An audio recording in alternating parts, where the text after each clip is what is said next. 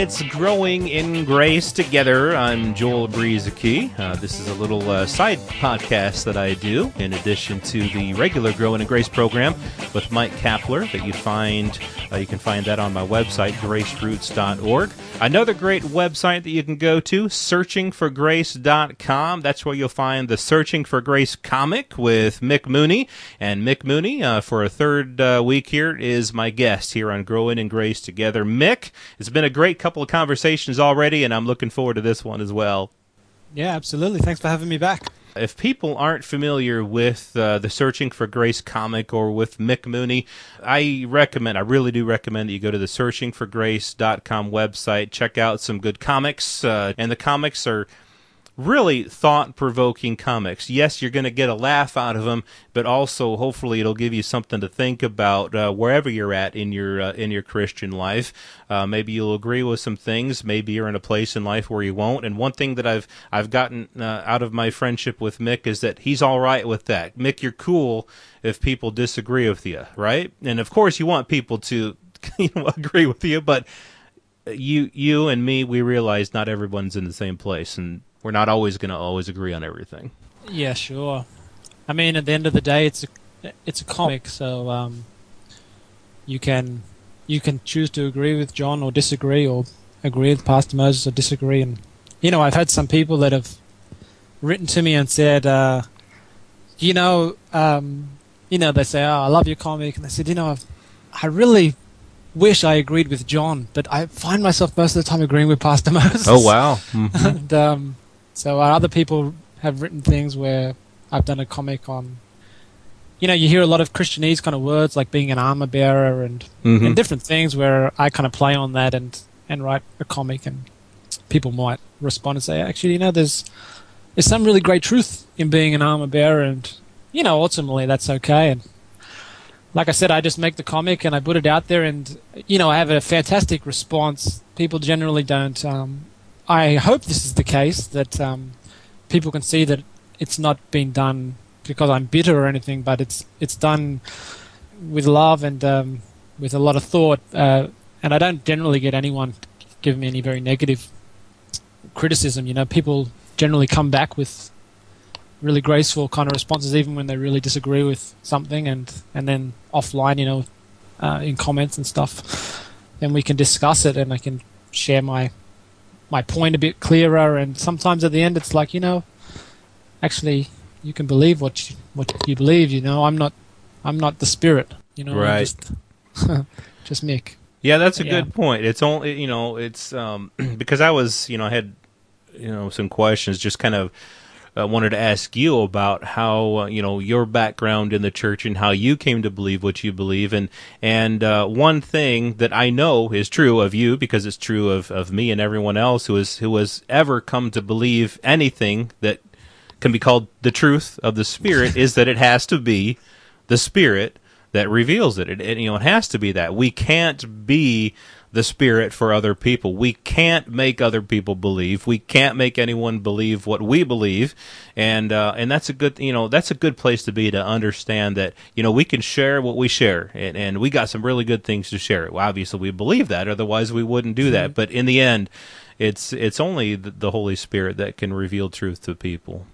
Yeah, amen. It's our job to lift up Christ, and if people can just see Him, then things will change in their life. That's when people are transformed by the Spirit. And I think we don't help anybody by telling them what's wrong in their theology. At the end of the day, we can just try to show Christ, and through talking about Him, how everything is found in His reality, and we can just, it says where the Spirit of the Lord is, there's freedom, and the law condemns, but the Spirit gives freedom and life. And we can take hold of the law to condemn people, but only the Spirit can really bring freedom and life. And so we can lift up the Spirit and show people Christ, and then it's up to God.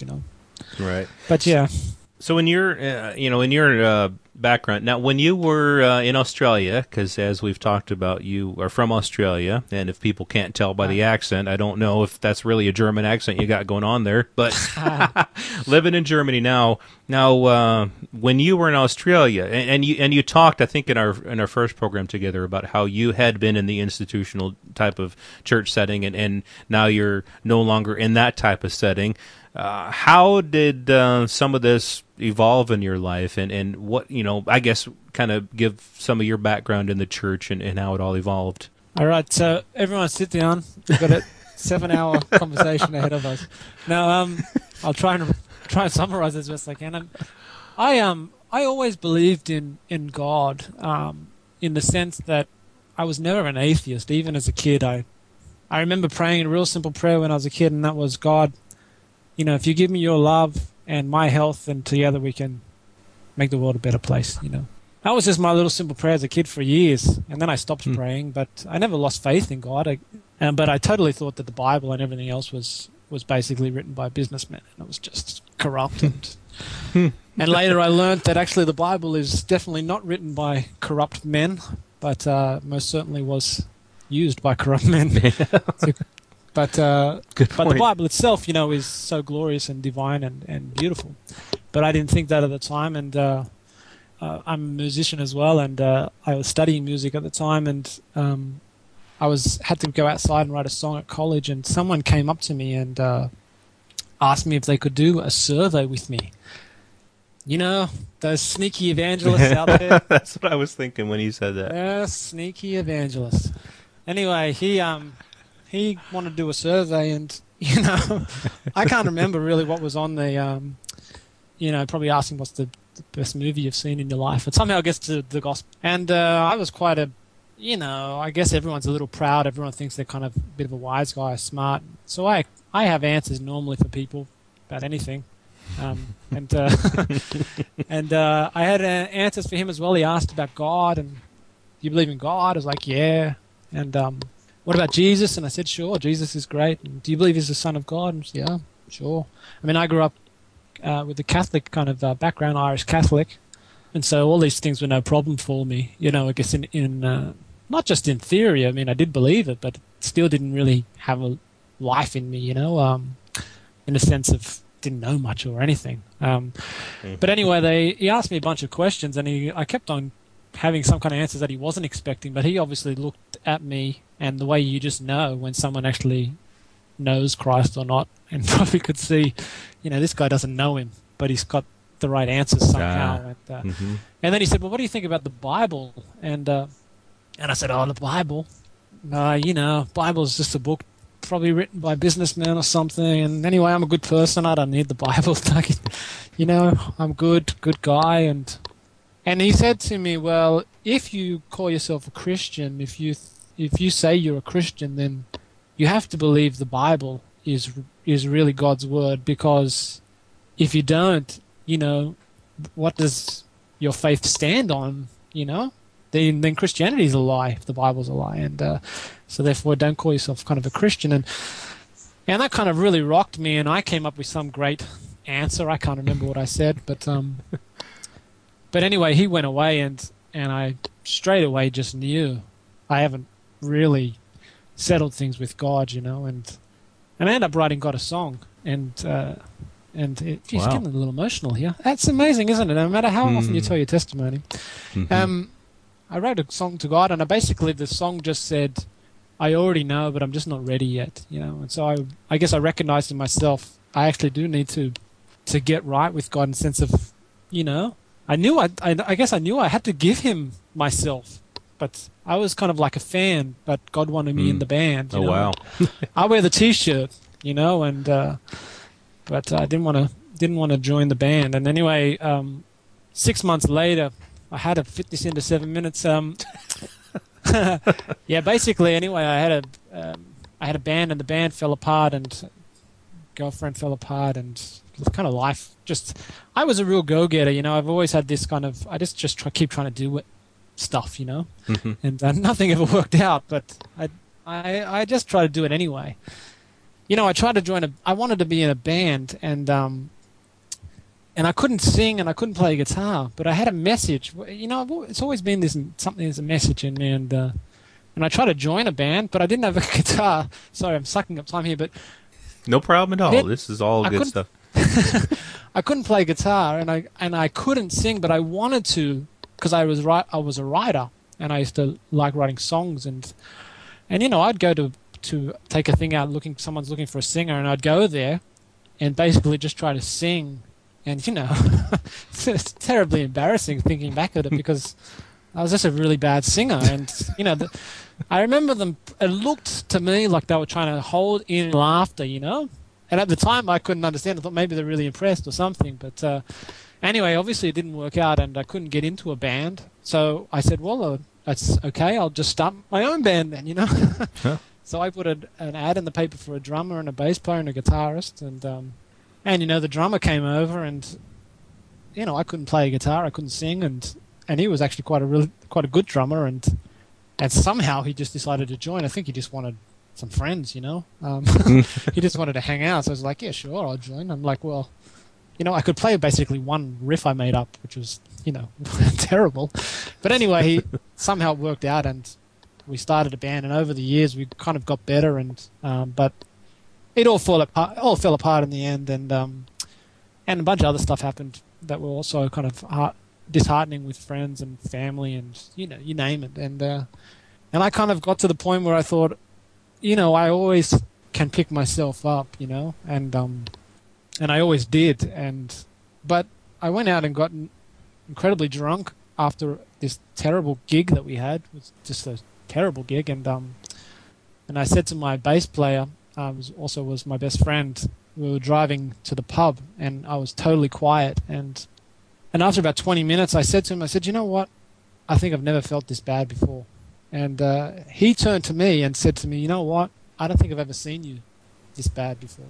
I'm generally quite a positive guy, and I was always a kind of go-getter, but I just kind of hit the wall of, am I going to have to pick myself up again and just keep going? And of course, I could have done that. And so we went out and got really drunk and woke up the next afternoon. Oh. Told you how big the night was. And in my spirit, you know, in my heart, I guess, I just kind of thought I got to go and speak with God, you know. And there was a church that I kind of, part of my school, I was in a Catholic school. And so I got up and went straight to this old Catholic church. And, yeah, I went into this church and sat in the back row, you know, or in the middle or wherever I was.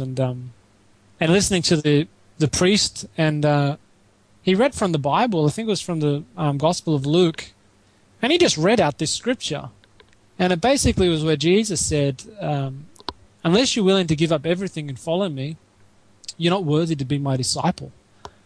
And that just really hit me. You know, it's that whole thing of the Holy Spirit convicts you when you're an unbeliever, and that was it. That was like I just. Recognize in that moment, man, you know what, that's me. I'm like one of these guys following Jesus at a distance, but I'm not a disciple, you know. And I knew everything wasn't money or whatever. I knew it was like my idea, you know, whatever that was. And anyway, the offering basket came around, and I searched in my pockets, and I found about $12 worth in there of change left over from the night before, you know. And it's lucky I didn't have 10 grand or something. I would have put it all in. You know, but anyway, I only had like about $12, but I put it all into the offering, and I just thought, you know, I look back and I can recognize that was kind of symbolic for me. And I just knelt down and I said, God, you know, I'm sorry. I'm just sorry I've been trying to live life without you, you know. And I remember saying to Jesus, I said, Jesus, I don't know what to do in this life, but I don't want to do anything unless you're leading me in it. Mm-hmm. And, you know, there was no idea that you had to do this to be saved. There was no altar call. Right. Like that. This was, wasn't like make a decision. It was just this thing of like, man, God, I'm sorry that I'm just not walking with you, and Jesus, I don't care what I have to do, but I want to do it with you. And anyway, I did that, and afterwards, church finished, and I kind of left, and I thought, well, that's kind of interesting, you know. And I was walking home, and I had to walk through this big field, you know. And I was walking through this big field, and I was thinking about what kind of happened, and I heard someone walking behind me. You know, like when someone's walking behind you on grass and you can hear the grass. Right. Yeah. And I thought one of my friends was sneaking up on me to clip me over the ear or something, you know. So I swung around real quick and defense, you know, kind of kung fu style, and no one was there. Oh. And that was bizarre to me. That was like, well, I'm sure there was someone walking behind me, and just in a big empty field, so it couldn't be hiding. And anyway, I turned back around, and just as I kind of was thinking to myself, God, that was strange, I felt someone walking behind me again, and then I felt someone put their hand on my shoulder. And just in that moment, I got completely filled with the Holy Spirit, and like, talk about change. Wow. I mean, I was a really radically different person. I started laughing and dancing. I literally danced home. I mean, this would have been quite a sight. And no one really knew what happened to me. I was just so in awe of God. And you know, the thing that I was saying to people was, they were saying, like, what happened to you? You know, like, I had friends, and some of my friends, you know, they were like, man, I didn't know you took drugs. You know, like, what are you on? And I'm like, nothing, man. I don't know what's happened, but I know God now. You know, like, totally, I can't explain this, but I was just probably the most happiest person. I mean, no, my family didn't know what to do with me. I just couldn't believe what had happened. And I didn't have anyone else to talk to about it, and I didn't have any idea the whole thing about being filled with the Holy Spirit or being saved or being born again or becoming a new creation. This stuff I didn't know. I didn't think I was saved. You know, I didn't understand that theology, but, mm-hmm. but all this stuff happened to me anyway, and God just did a huge work in me, and you know, I remember saying to my friend, you know, my friends we were really close friends, so they really respected this change, and I remember one of my friends said to me, we were out, and I used to be a very big drinker, and so I wanted to stop drinking, and in fact I did stop drinking, but I thought to myself, well, I want to still connect with my friends because I want to tell them about what had happened, and I want them to, you know, right. To know. And so all we did was go out to a pub or whatever and have a few drinks. That was kind of social. And so I remember being out at a club or a pub or something, and my friend had had a few drinks, and he kind of came over and we started talking, and he said to me, you know, he said, Mick, what has happened to you? You know? And he's like, what's happened? You know, it's the same, you're the same, but, you know, you're different, you know? And I said, man, I don't know how to explain it, you know? And I said, but you know how, like I was saying to my friend, you know how you always think about sex? Like always, that's your default? He said, yeah. I said, well, that's what it's like for me now, but with God. Oh, God. That's how, God is my default setting. It's just what I think about all the time. I have to work hard not to think about it. I said, I don't know why, but I'm just in this relationship with God, and it's just part of who I am now, and I just found it amazing, you know, that's fascinating. I'm trying to explain it to people that I just know Jesus, and of course all my friends grew up in this kind of Catholic environment, and so I never thought like you're not saved, because I still didn't understand any of that kind of theology or whatever. I just thought, you know what, I really know God. And I'm sure you can know him like this as well. I'm sure it's not because of something I've done. Mm-hmm. You know, but no one told me about this, but I can tell you about it, you know. And so I was really excited to try to explain it to people. And anyway, I went on a huge journey. I mean, I never met anyone else that was born again that understood this stuff, and I never read the Bible, and I didn't have any kind of connection with any kind of Christian ideas and stuff, but it's just me and God, and God just did. I feel now a lot of my ministry and a lot of what I do is try to encourage people that you can live by the Spirit, and you can walk in the Spirit, and you can trust the Spirit, and I think God did that to me because He showed me for a whole year without a Bible, without a church community, without anything, without any knowledge even. He was enough for me, you know. The Spirit would lead me, and He taught me so much, and He revealed so much of His nature to me, and He released me from so much things, you know. And He journeyed with me and he saw my weaknesses and my failures, but I never felt I couldn't speak to him about it. It just was natural that, Lord, you know, God help me, you know, because I never had anyone telling me that I shouldn't be doing stuff. So there was therefore no condemnation to when I failed at or anything. And oh, if only that could be the same for everybody, man. Yeah, and I know, and you know, I was really confused at the time. At times, you know, and I went out after about a year. I moved out with a friend of mine, and we went out to celebrate. And we had a few drinks somewhere, and I just got sick of that. Even that whole idea was like, I don't want to do this. Like, this is, you know, and I left and I walked home, and I was walking home and I was saying to God, you know, well, just to backtrack, about 6 months into it, I tried to figure out what God was doing with me, and I came up to the conclusion of this. It's like, I think God wants me to help others to know Him the way I now know Him, or, you know, and I think it was basically, you know, the spirit of an evangelist, I guess, you know, but I didn't know any of these words. I just was trying to figure it out. I'm like, everyone I speak to, I just want them to know God the way I know Him. That's all I want, you know, but after a year, I was walking home, and I was kind of a bit mad, not mad, but frustrated, and I remember crying out to God, and I said, God, I need help.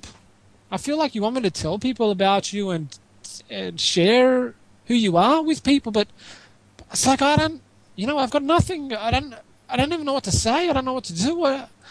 You know, you need to help me out here. You need to do something.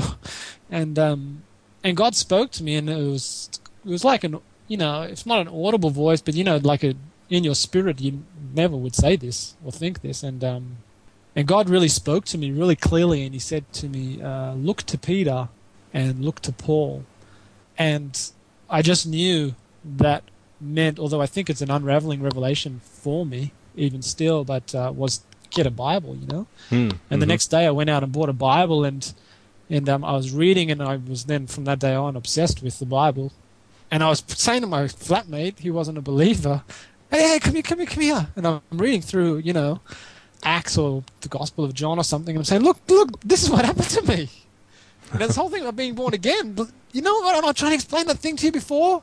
That's what this is. That's what it is. And, you know, and my whole story that my friend had heard me babble in all sorts of crazy ways to express an inner transformation, I could then just look in the Bible and actually just see the whole story of what happens to a believer. And that was incredible for me, because it wasn't like someone telling me this is what will happen when you believe. It was just me reading a testimony, in a sense, of what happened to me already, you know, that's why it was so easy to agree with it. Right. And that really changed me. I really grew a lot then. But I was speaking to a friend the other day about this whole point, and I was saying, you know, the thing that I looked back on at the time was not, why didn't anybody tell me to read the Bible? You know, I still went to this Catholic church, and I talked with some people, you know, no one ever said anything about the Bible or told me or whatever. But my real question was not whether why didn't anyone else tell me to read the Bible. It was, why didn't God tell me to read the Bible? You know, because I was really intimately walking with the Holy Spirit. I mean, He was, you know, I could have written, in a sense, the gospel without ever reading it, because when I read it, it's like, man, all this stuff happened to me. So it was a hugely spiritual year, but God never once kind of said to me, read the Bible. If He just said it, I would have done it. And it never even entered my mind. And again, I think God was showing me, or proving to me, I guess, you know, the Spirit is capable of leading you. That it's the Spirit, right? Mm-hmm. And the Bible is a huge blessing to us, in the sense that it's a testimony. It's the testimony of Christ, you know, when you look at it and you see Christ in it. And that's its value, you know, but it's but the Spirit is capable of leading us and teaching us, and I think that was a big part of what the Spirit was doing then. Oh yeah, Mick, that is really just fascinating. You know, I have a friend who let's use the phrase, came to the Lord in that kind of way. He didn't know it was Jesus at first. He had no clue. He just knew that something had happened in his life, and you know, it was, I think, several weeks or several months later that he realized through some other people talking that it was Jesus. And that really does go to show that it's all about grace. It's all about the Holy Spirit. It's, you know, it's about Him. His work that He does in and through us, you know, we just continue walking in that, in what He's doing in us. And thanks so much for sharing all this. I think this is really going to help a lot of people understand this spirit and this grace life so much. So we'll have another program with Mick next week. Thanks a lot, Mick. Thanks, Mike.